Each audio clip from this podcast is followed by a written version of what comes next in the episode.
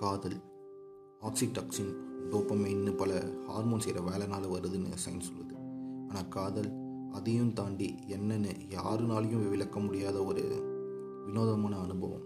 உலகத்தில் எவ்வளோ பெரிய அறிவாளியாக இருந்தாலும் ஒன்ஸ் காதலில் விழுந்துட்டா அவங்க அந்த காதல் முன்னாடி முட்டாள் தான் கரையும் கடந்து போகும் பிறையும் பௌர்ணமியாகும். நடுசன மௌனம் கூட மேகங்கள் காண மெல்லிசையாகும்.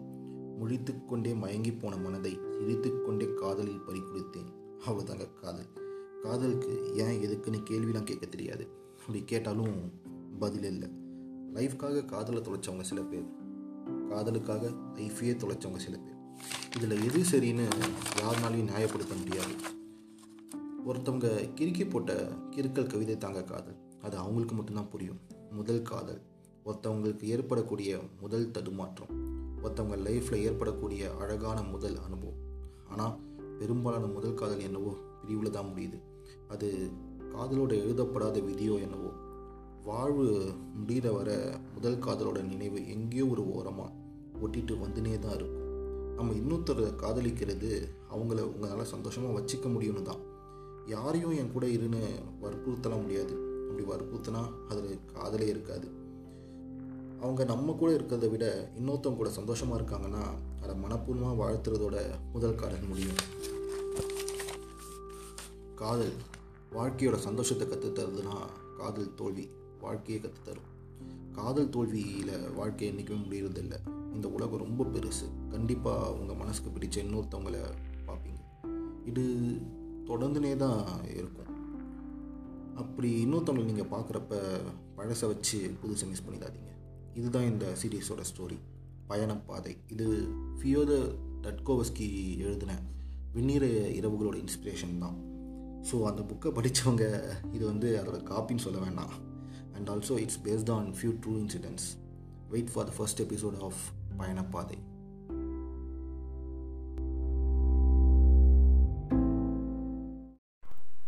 ஒவ்வொரு நிகழ்வின் முடிவும் மற்றொரு நிகழ்வின் தொடக்கமே.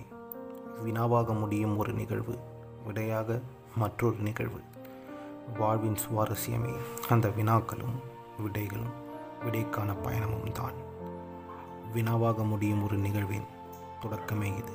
எபிசோட் ஒன் விடையில்லா முடிவின் தொடக்கம். இப்படி ஒரு நாள் இப்படி ஒரு சுச்சுவேஷன் என் வாழ்க்கையில் வரும்னு நான் நினச்சி கூட போகல அதனால என்னவோ என்னால் இதை தாங்கிக்கவே முடியல. எவ்வளோ டைம் இதே காரில் இதே வழியில் போயிருப்போம். ஆனால் இன்றைக்கி என் பக்கத்தில் இருந்தாலும் ரொம்ப தூரம் போயிட்டான்னு நல்லா தெரியுது. அதே தான் அவளுக்குன்னு எனக்கு நல்லாவே தெரியும். எப்போவுமே துணை துணை பேசிகிட்டு இருப்போம். ஆனால் இன்றைக்கி எங்கள் ரெண்டு பேர் நடுவில் இருக்கிறது ஒரு சைலன்ஸ் மட்டும்தான். நாங்கள் பேசிக்கணுன்னு கூட அவசியம் இல்லை. நாங்கள் சைலண்ட்டாக இருந்தாலும் அது ரெண்டு பேருக்குமே புரியும். இன்றைக்கும் இப்படி தான் ரோடு ஃபுல்லாக ஸ்ட்ரீட் லைட்டோட வெளிச்சம். அவ்வளோ டிராஃபிக் ஆனால் என் காதுக்கு எதுவுமே கேட்கல. எனக்கு கேட்டதெல்லாம் என் மூச்சு காட்டோட சத்தம் மட்டும்தான். காரை பொறுமையாக ஆஃபீஸ் வெளியில் நிறுத்தினேன். கார் மேலே விழுகிற தூரலோட சத்தம். எங்கள் ரெண்டு பேரோட மூச்சு காத்தோட சத்தம். அது தவிர வேறு எதுவுமே என் காதில் விழலை. இதுதான் நாங்கள் ரெண்டு பேரும் பேசிக்க போகிற கடைசி வார்த்தை. என்ன பேசுறதுன்னு ரெண்டு பேருக்குமே தெரியல. அதை நிறுத்தி ஒரு பதினஞ்சு நிமிஷம் இருக்கும். ஆனால் அவளோட முகத்தையே பார்த்தது இல்லை அவள் கார் கண்ணாடி வழியாக வெளியில் பார்த்துட்டு இருந்தான் அவள் கண்ணிலிருந்து கண்ணீர் வெளியில் வர கண்ணோரமாக காத்துட்டு இருந்துச்சு. ரொம்ப நேரம் சைலன்ஸுக்கு அப்புறம் அவள் கார்த்திக் ஆரம்பித்தான் ஸ்ரீ நீ என்ன சொல்ல போகிறேன்னு எனக்கு நல்லா தெரியும். ப்ளீஸ் அதை சொல்லாத. ஆல்ரெடி மனசில் நிறைய காயம் இருக்குது கடைசியாக நம்ம பார்த்தப்ப நீ சொன்ன அந்த ஒரு வார்த்தை இன்னும் கொண்டுட்டு இருக்கு. அந்த காயத்துக்கு ஒரு சின்ன மருந்தாக இந்த ஒரு நாள் வந்துச்சு. அது அப்படியே இருக்கட்டும். அதை கெடுத்துக்க நான் விரும்பலை. இந்த ஏழு மாதம் நான் என்னெல்லாம் தொலைச்சனோ அதை இந்த ஏழு மணி நேரம் திருப்பி தந்துருச்சுன்னு நான் நினச்சிக்கிறேன். நான் இதை சொல்ல சொல்ல அவள் கண்ணில் இருந்த கண்ணீர் அவள் கண்ணத்துக்கு இறங்க ஆரம்பிச்சிச்சு. ஸ்ரீ ப்ளீஸ் அழுகாத. நான் உனக்கு கடைசியாக சிரித்து பார்க்கணுன்னு ஆசைப்பட்றேன். எனக்காக இது மட்டும் கடைசியாக ஒரு வாட்டி ப்ளீஸ் எனக்கு உன் மேலே எந்த கோபமோ வெறுப்போ இல்லை.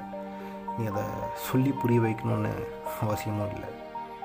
இது கூட நான் புரிஞ்சுக்கலைன்னா நான் உன்னை லவ் பண்ணதுக்கு அர்த்தமே இல்லை.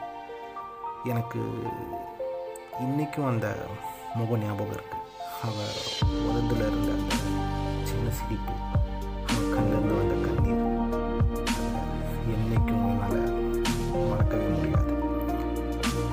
ஈஸியாக ஒரு பாய்ஸில் கூட ரெண்டு பேருக்கும் தோணலை ஸ்ரீயனை பார்த்துட்டு ஒரு ஸ்மைல் பண்ணிவிட்டு காரை விட்டு இறங்கிட்டான் அவள் காரை விட்டு இறங்கி அழுதுகிட்டே நடந்து போகிறது எனக்கு நல்லா தெரியுது. பட் என்னால் ஒன்றுமே பண்ண முடியல. எனக்கு என்ன ரியாக்ட் பண்ணுறதுன்னு கூட தெரியல. ஓடி போய் அவளை கட்டி பிடிச்சி ப்ளீஸ் என்னை விட்டு போகாதன்னு எழுதா இல்லை அவள் டிசிஷனை மடித்து விலகி போகிறதா எதுவுமே புரியல. எல்லாமே ரொம்ப சீக்கிரம் நடந்து முடிஞ்ச மாதிரி இருந்துச்சு. ஆனால் அவள் இறங்கி போன அந்த ஒரு நிமிஷம் மட்டும் டைம் ஃப்ரீஸ் ஆன மாதிரி தோணுச்சு.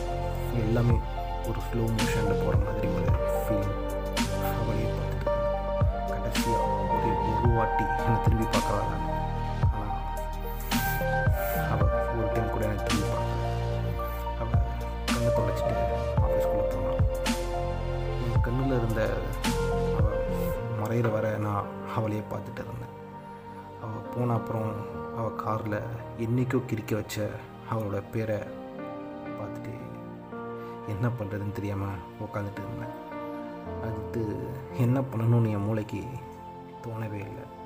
சடனாக என்னை சுற்றி எல்லாமே பிளர்ராக ஆரம்பிச்சிச்சு. மூச்சு விடவே ரொம்ப கஷ்டமாக இருந்துச்சு. இனியும் என்னால் எங்கே இருக்க முடியும்னு எனக்கு தோணலை. கத்தி அழகும் போல் இருந்துச்சு. அங்கேருந்து காரை எடுத்துகிட்டு நேராக யாருமே இல்லாத ஒரு பீச்சுக்கு போனேன்.